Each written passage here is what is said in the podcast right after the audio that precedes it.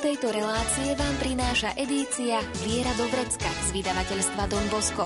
Viac informácií na www.donbosco.sk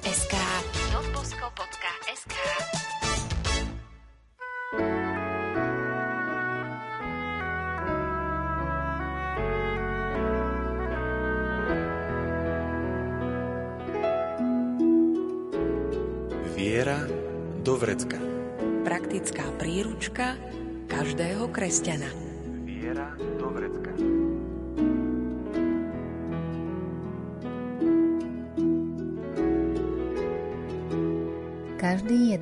Nás je pozvaný byť Ježišovým učeníkom. Aj v Evangeliu čítame, že s Ježišom chodil celý zástup učeníkov. V čom spočíva podstata učeníctva a čo treba na tejto ceste urobiť, vysvetlí nám rehoľná sestra Dagmar Kráľová. Zaznie hudba podľa výberu Diany Rauchovej. O zvukovú stránku sa postará Marek Grimovci a príjemné počúvanie vám praje Andrá Čelková.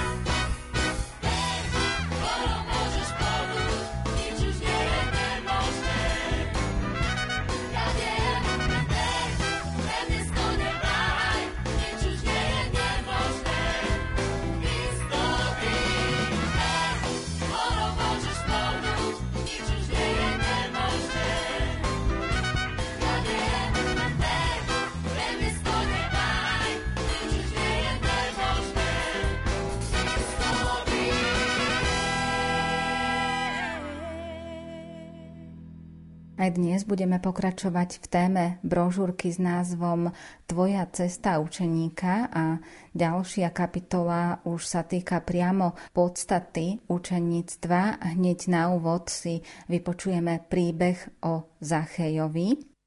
Potom vošiel do Jericha a prechádzal cez zene. A tu muž menom Zachej, ktorý bol hlavným mýtnikom a bol bohatý, zatúžil vidieť Ježiša, kto to je, ale nemohol pre zástup, lebo bol malej postavy.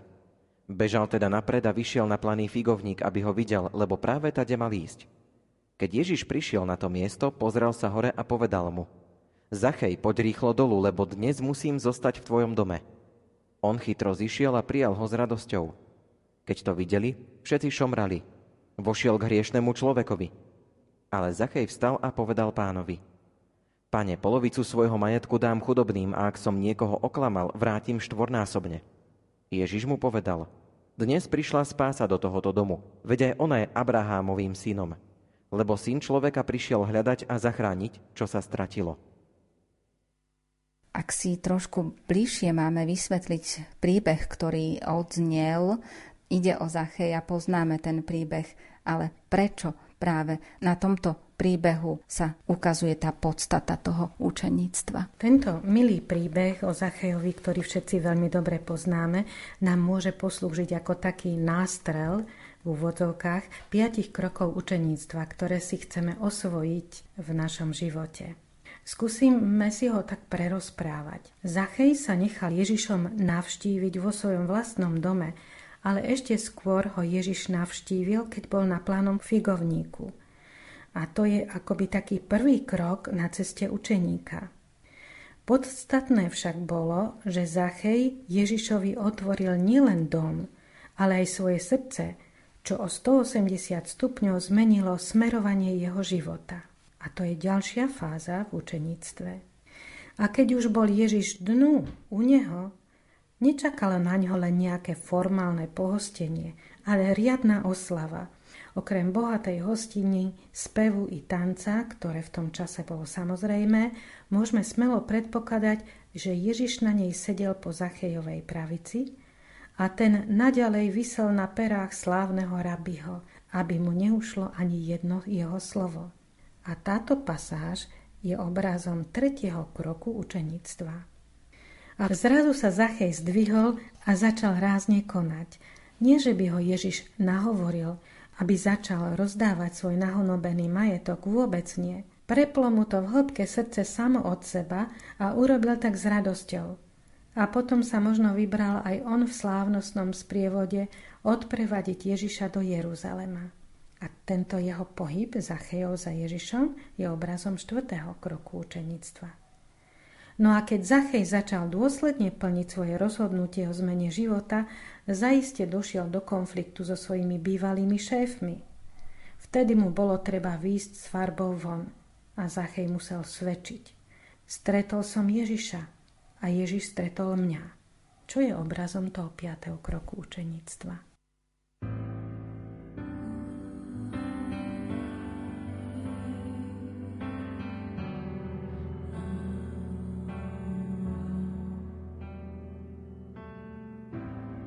Tebe stvíjam svoje ruky a svoju dušu ako vybranú tú zem.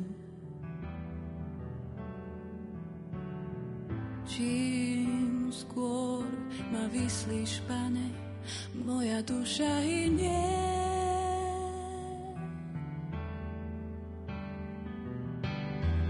Neskrývaj svoju tvár predo mnou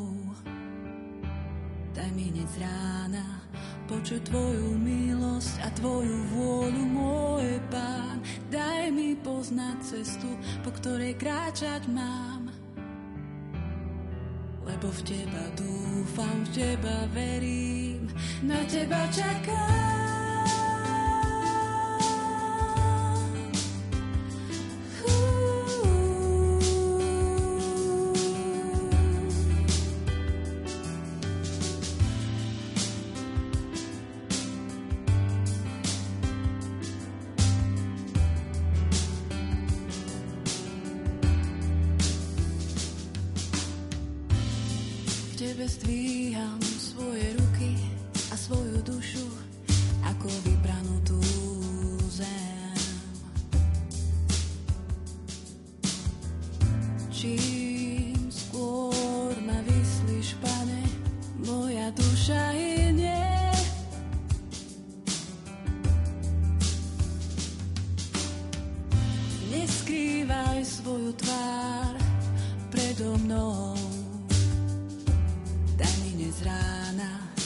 Počuť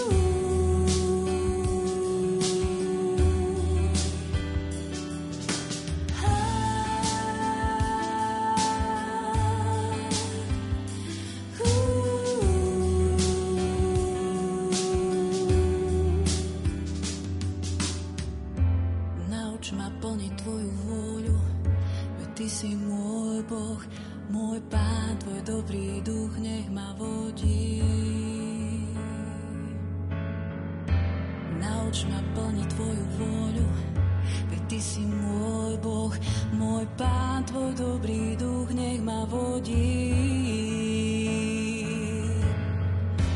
Nauč ma plniť Tvoju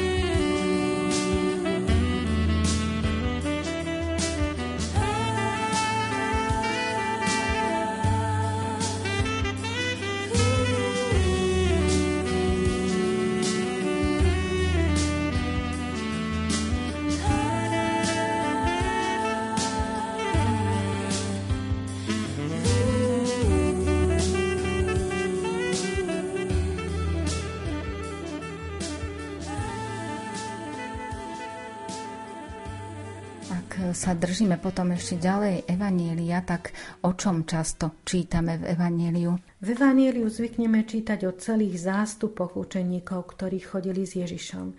Každý sa k nemu dostal trochu inak. Cez známych, cez rodinu, rodákov či remeslo. Ale ich vnútorné etapy boli dosť podobné tým Zachejovým krokom za Ježišom, a dajú sa identifikovať napríklad aj u Matúša, Marty a Márie, u emalských učeníkoch a mnohých ďalších. V tomto kontexte sa kto teda môže stať učeníkom? Len ten, kto sa nebojí otvoriť dvere.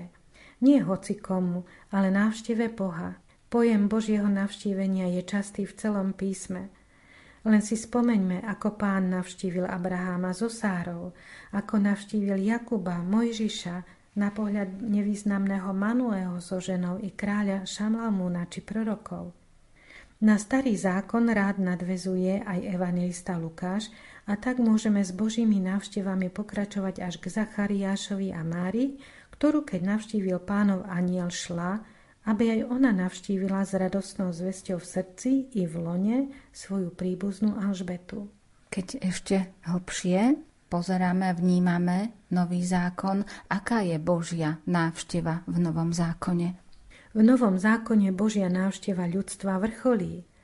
A radosť z nej Lukáš hneď na začiatku Evanielia kladie do Zachariáša, keď pri narodení Jána Krstiteľa hovorí, že Boh navštívil svoj ľud.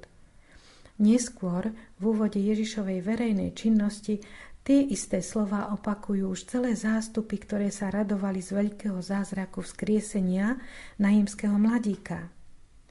A v negatíve tie isté slova evangelista vkladá do Ježišových úst pred najväčšími udalosťami spásy, keď on plače nad Jeruzalemom, ktorý v ňom nespoznal Božiu návštevu.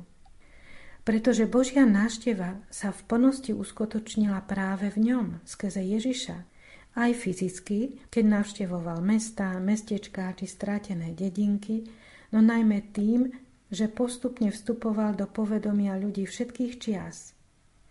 Vlastne celý Ježišov pozemský život je nevyslovnou návštevou našej civilizácie. A ako navštevoval ľudí Ježiš? Ježiš navštevoval ľudí i jednotlivo, od človeka k človeku, pri práci, ktorú práve robili. Okrem Zacheja navštívil aj farizeja Šimona či Petrovu svokru, rodinu stotníka či otca zomierajúceho dievčaťa.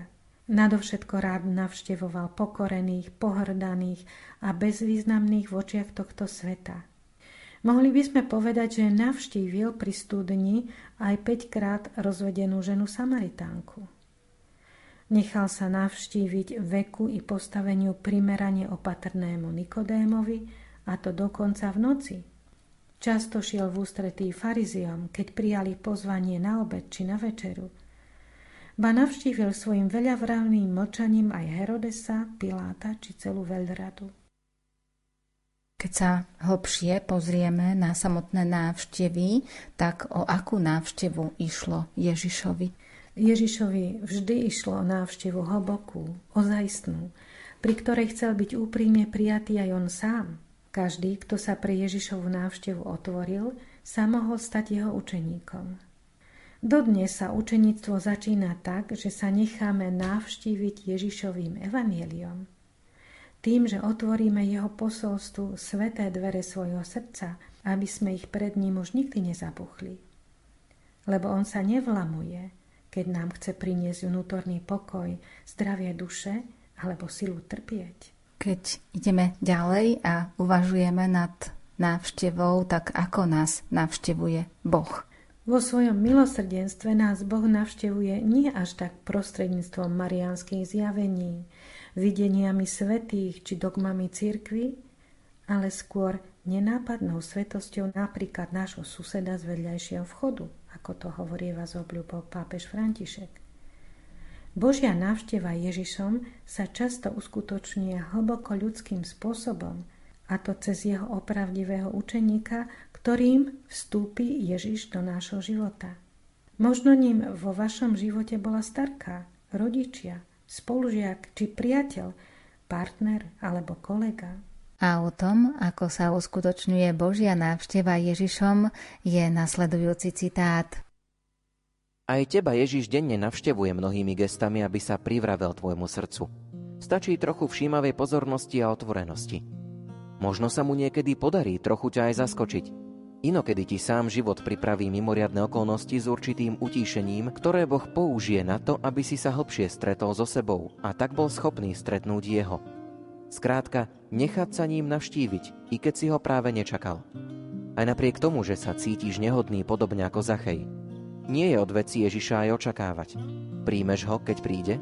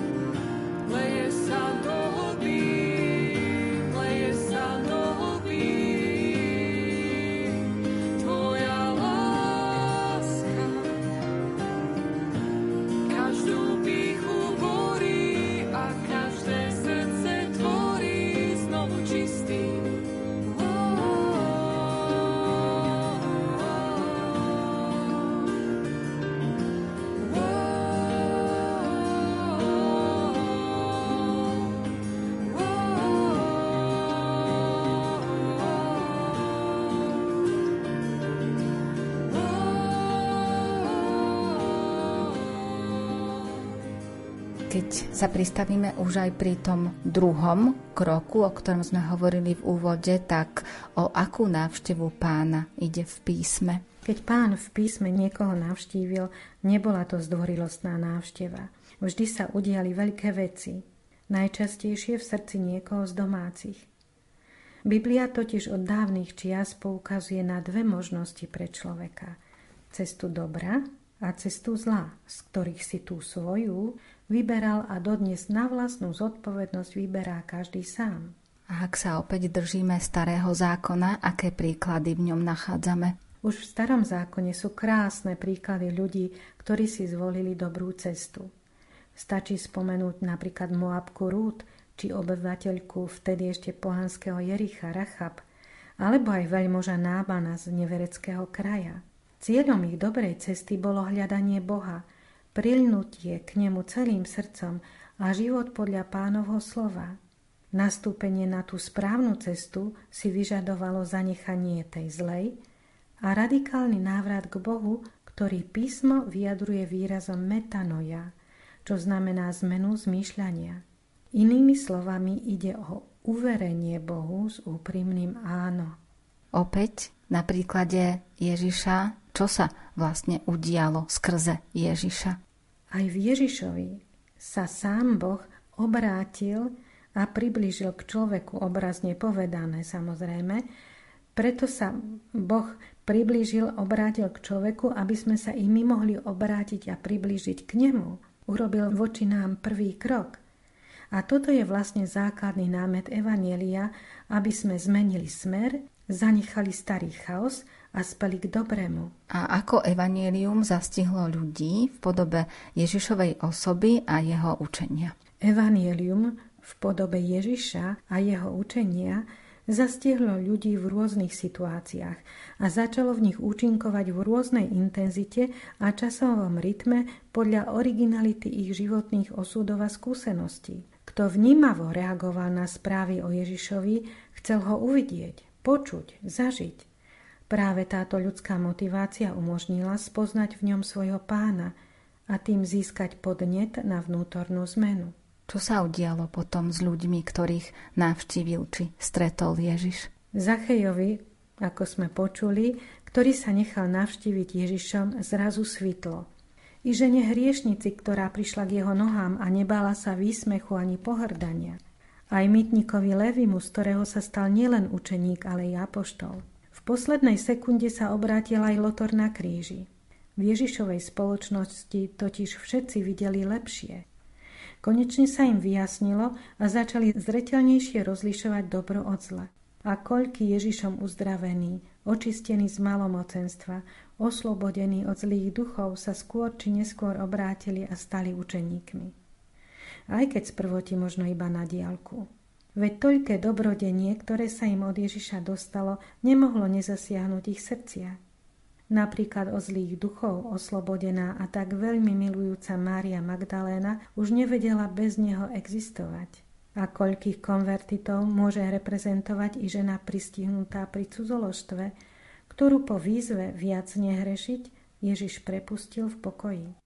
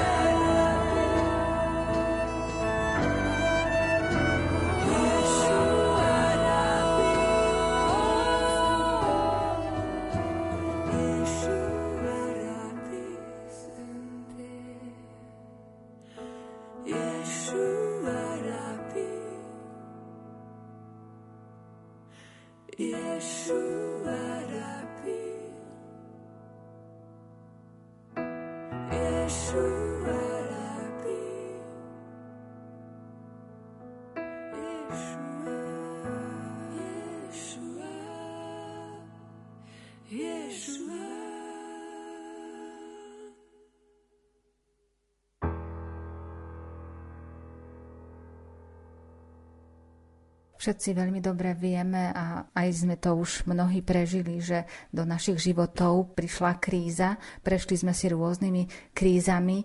Čo takéto krízy znamenajú v našich životoch? Zaiste každý z nás už zažil väčšiu či menšiu krízu. Zvyčajne ju znášame ťažko so zaťatými zubami.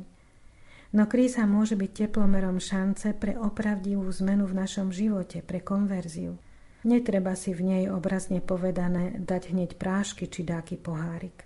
Lepšie je pozvať do tej krízy Ježiša, v jeho prítomnosti a spolu s ním ju pretrpieť a vďaka jasnejšiemu pohľadu na seba sa odvrátiť od zla.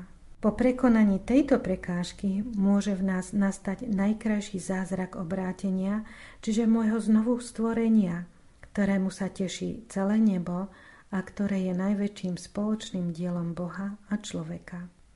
Áno, lekári nás liečia, vďaka Bohu, ale hlboké vnútorné uzdravenie môžeme očakávať iba od Ježiša.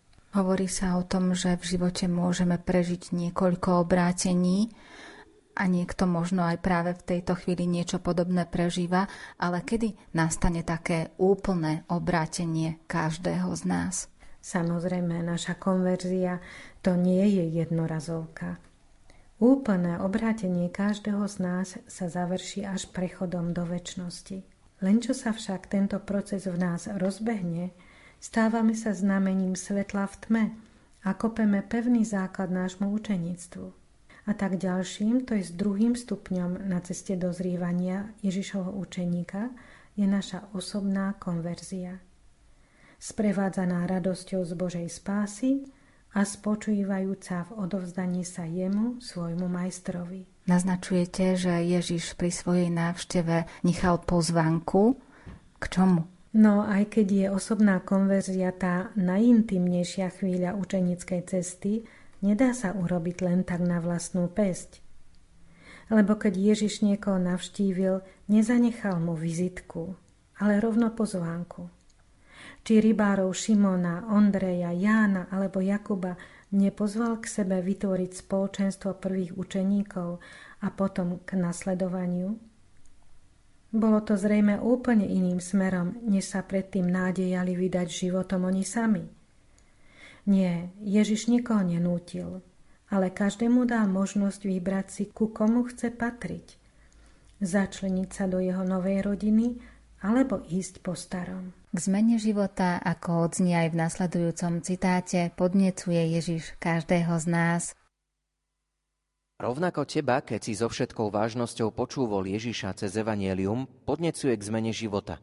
Takej tichej, nenápadnej alebo zásadnej do špiku kostí. Záleží od Božieho plánu s tebou a od toho, v akej chvíli života ťa pán navštívil. Lebo pánovo slovo nikoho nenecháva indiferentným. Buď ťa posilní v správnych rozhodnutiach, alebo vyzve k zmene. Nie, že by bol na teba Boh prísny, no je to ako keď sa stretneš s človekom, ktorý preteká dobrotou, a práve preto sa pri ňom o pár chvíľ začneš cítiť nesvoj. A toto je zo strany Boha obrovská milosť. Vycítiť jeho bláznivú lásku, ktorá spôsobí, že ťa prenikne chuť všetko napraviť.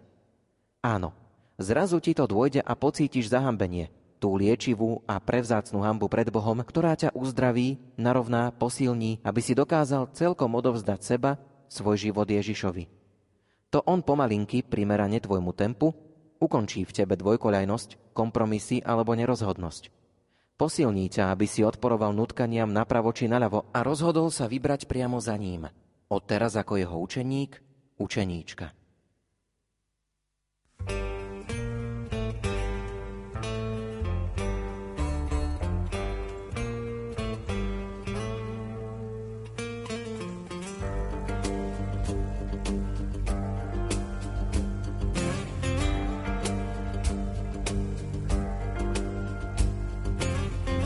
javí zora na nebi a znejú chvály vznešené.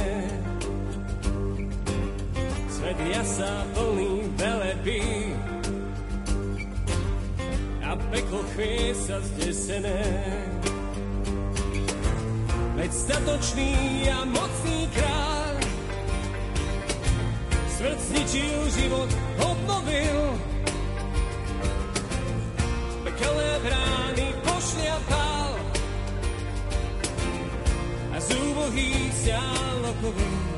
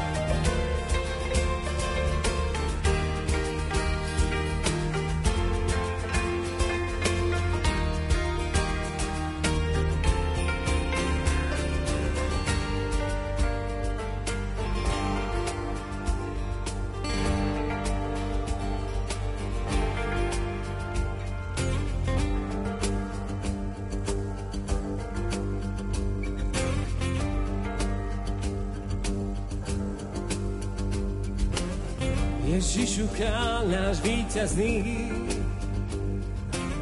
srdcia nám k sebe pritiahni. Z neba nám zošli Otcovho i svojho Ducha Svetého. Veď statočný a mocný kráľ srdci žil život obnovil. Krvé brány pošliapal a z úbohých stiaľ okových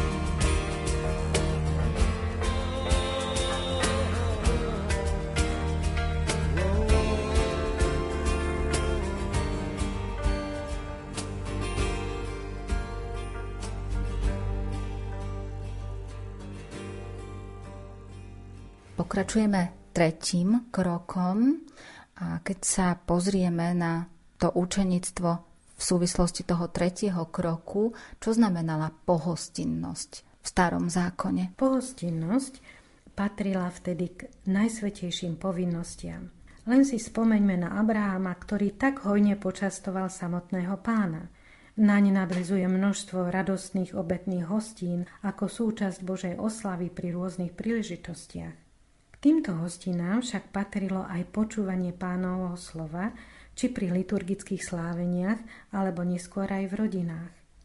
Slávne Šma Izrael, čiže počuj Izrael, od dávna predkávalo každodenný život všetkých opravdivých veriacich.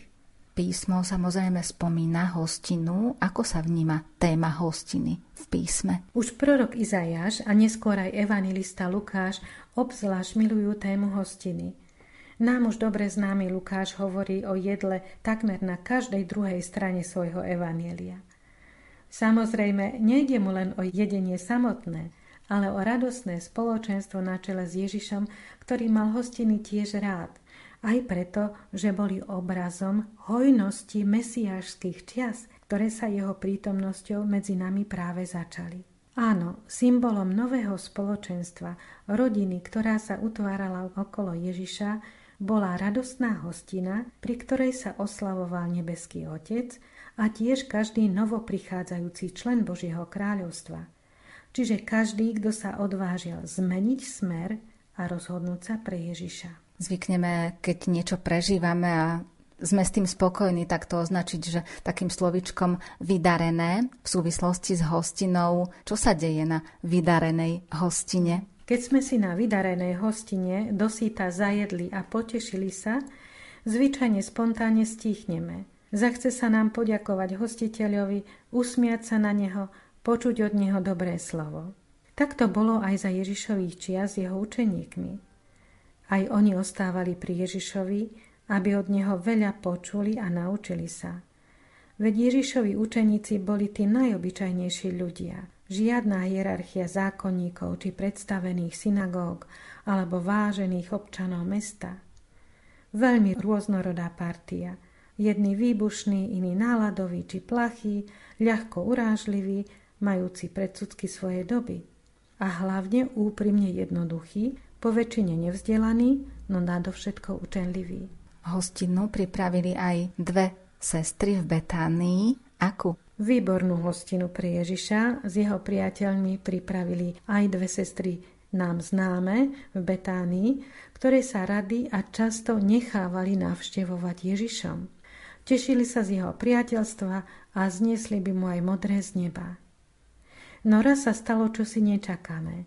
Zdá sa, že hostiteľská kolegyňa Martina sestra Mária štrajkuje. Sadla si k Ježišovým nohám, nie, nesedel na vysokej stoličke, ale spolu s ostatnými na rohoži a započúvala sa do jeho slov. Čas i pochúťky pre ňu prestali existovať. Len počúvala a počúvala.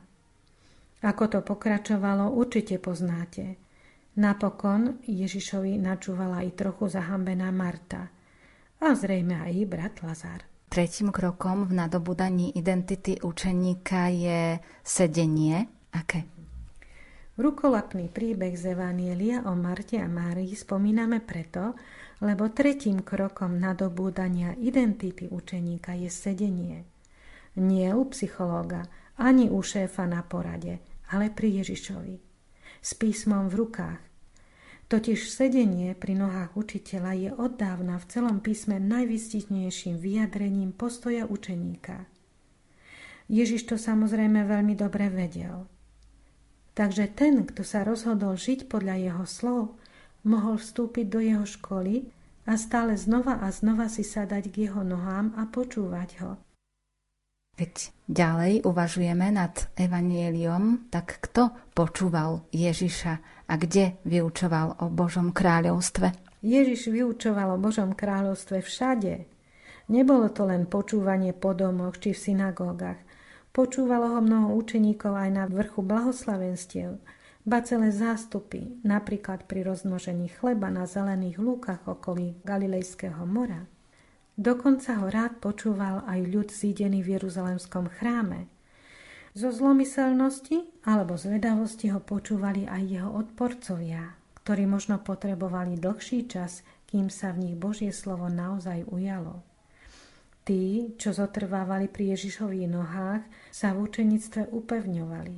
Išlo o predlžené a opakované sedenie, aby ho počúvali do hĺbky dali si osvetliť jeho učenie, dobre ho pochopili a hlavne osvojovali si jeho spôsob nazerania na veci, číru hĺbku jeho cítenia, autenticitu i čestnosť konania. Veď najmä premena srdca, citov a postojov sa nedá iba tak odflákať. Potrebuje čas. Keď sa ďalej pozrieme na sedenie pri Ježišových nohách, kedy kulminovalo? Toto sedenie pri Ježišovi malo svoje vrcholné chvíle vo večeradle.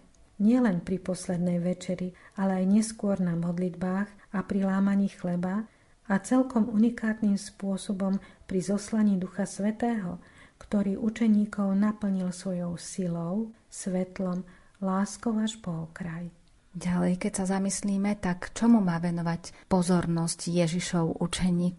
V skutku každý Ježišov učeník aj v súčasnosti venuje zvýšenú pozornosť a predlžený čas počúvaniu Evanielia, aby vrastal do jeho priateľskej lásky. I dnes to chce nechať bokom frenetickú aktivitu a zastaviť sa, stíchnuť, aby nás prehnané životné tempo niekedy aj na dobro nevyhodilo zo sedla, zotrvávať pri Ježišovi, vnímať ho celého, v jeho ľudskosti i božstve zároveň aj emotívne ho nasávať, čiže byť s ním, ako on je s nami. Aj preto, že vybudovať si s Ježišom hlboký, vzájomný priateľský vzťah niečo trvá. Ako sa nám to podarilo, sa overí až pri nasledujúcom kroku.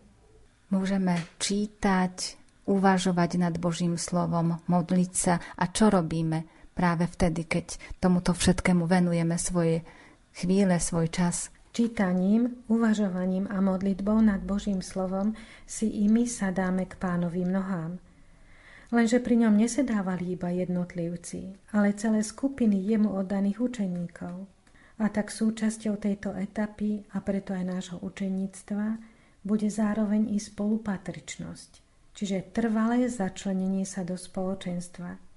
Keď aj nie hneď do skupinky nad písmom, čo by bolo ideálne, tak istotne nejakým konkrétnym štýlom do svojej farnosti, tak osobnejšie, intenzívnejšie. Napríklad aj pozornou, vnímavou prítomnosťou, ktorá sa usiluje počúvať a modliť sa, ba i žiť jedno srdce so všetkými, čo sa okolo pána stretávame. Lebo církev nie je organizačnou inštitúciou alebo kultúrnym spolkom, ale živým, bratským spoločenstvom s Ježišom uprostred – Veď celá naša misia, naše poslanie bude také mocné, ako je mocná naša spoločná modlitba. A o čo by sa mal ešte učeník usilovať? Učeník nemôže byť diletant. Musí pracovať na sebe, na svojej láske aj na svojich vedomostiach. Obrazne povedané, nielen začať z hurta rúbať drevo, ale občas si nabrúsiť cekeru. Alebo vedieť zamieriť opätovne na presný, správny cieľ svojho života lebo učeníctvo je blízke priateľstvo s Ježišom, čiže to isté chcieť a to isté nechcieť. A to chce, aby sme sa ho snažili dobre pochopiť a počúvať, ako ho chápu aj iní, a tak sa posilňovali v bratskosti. Aj preto sme pozvaní, aby sme čítali, uvažovali nad evanieliom a modlili sa. Povzbudia nás k tomu aj nasledujúce myšlienky. Áno, Práve v tejto tretej fáze učeníctva ide o to všetko, čo sme si ozrejmovali doteraz. Preto ak môžeš čítať, čítaj Evangelium. Ak vieš uvažovať, uvažuj nad pánovými slovami. Ak sa ti podarí podľa nich trochu aj modliť, modli sa. Len vydrž pri Ježišových nohách, aby si ho počúval. Venuj mu svoj čas a jedného dňa príde a posilní tvoju snahu, dá ti krídla, aby si si oddýchol od nášho ťaživého človečenstva a priniesol veľkú úrodu. Aby ovocie tvojho ohlasovania Evanielia bolo naplnené vrchovatou milosťou a trvalým ovocím, musíš si to aj ty pri pánových nohách v spoločenstve bratov a sestier odsedieť. To preto, aby si ho dobre, do hĺbky spoznal a zažíval ducha Evanielia na vlastnej koži až do špiku kostí. K tomu ako dva v jednom si volaný načúvať ľuďom vo svojej blízkosti a tak ich učiť Evanielium svojim postojom i životom. A keď si opýtaný, aj slovami –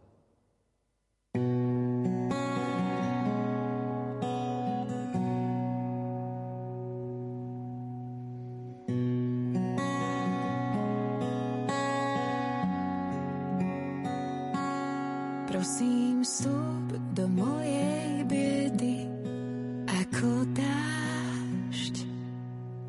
Keď sa zdá, že zem je suchá, že nepadáš, voda zvláží pusté, vyprahnuté miesta na duši.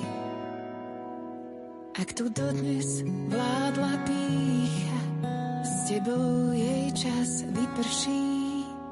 Prosím, vstup do mojej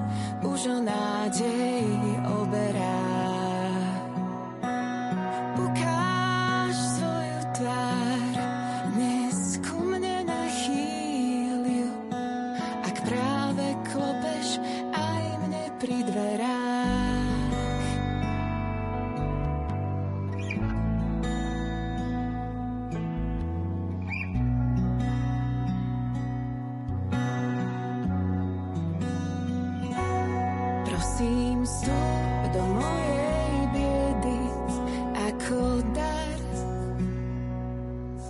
Aj keď viem, že nepatrí mi naozaj. Preto v pokore ho príjmem ako úspech tvoj. Veď len ty vieš dať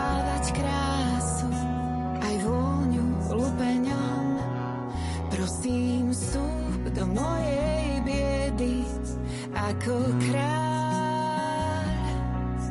A ja nechám iné túžby opodiať, čo ma ťa stále drží niekde pri zemi. To za tvoju svetú múdrosť nekonečnú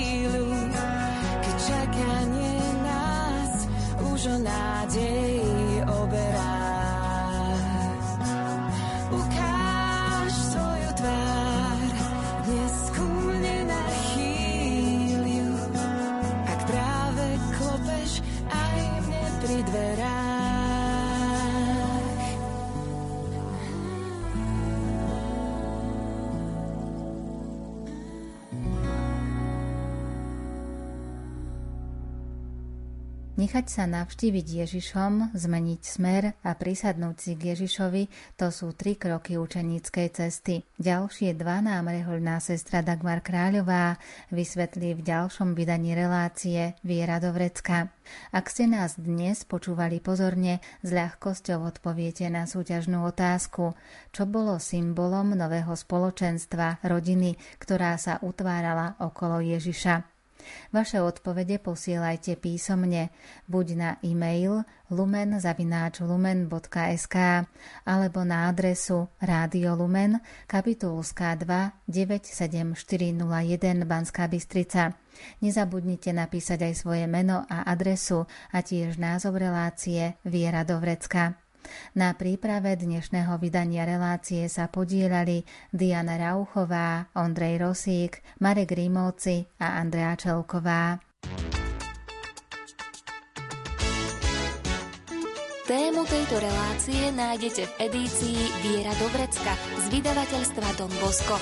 Viac informácií na www.donbosco.sk donbosco.sk ťa Ježiš, pokorne vyznávam, že už nemám síl. Potrebujem ťa Ježiš, keď svet mi zastiera pohľad na teba.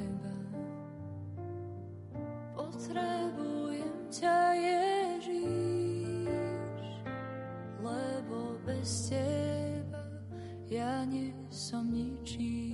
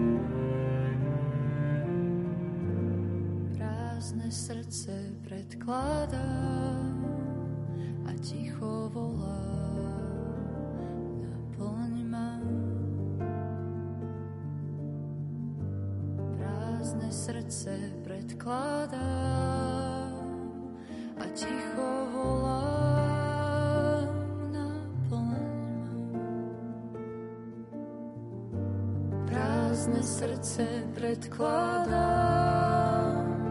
a ticho volám, naplň ma. Prázdne srdce predkladám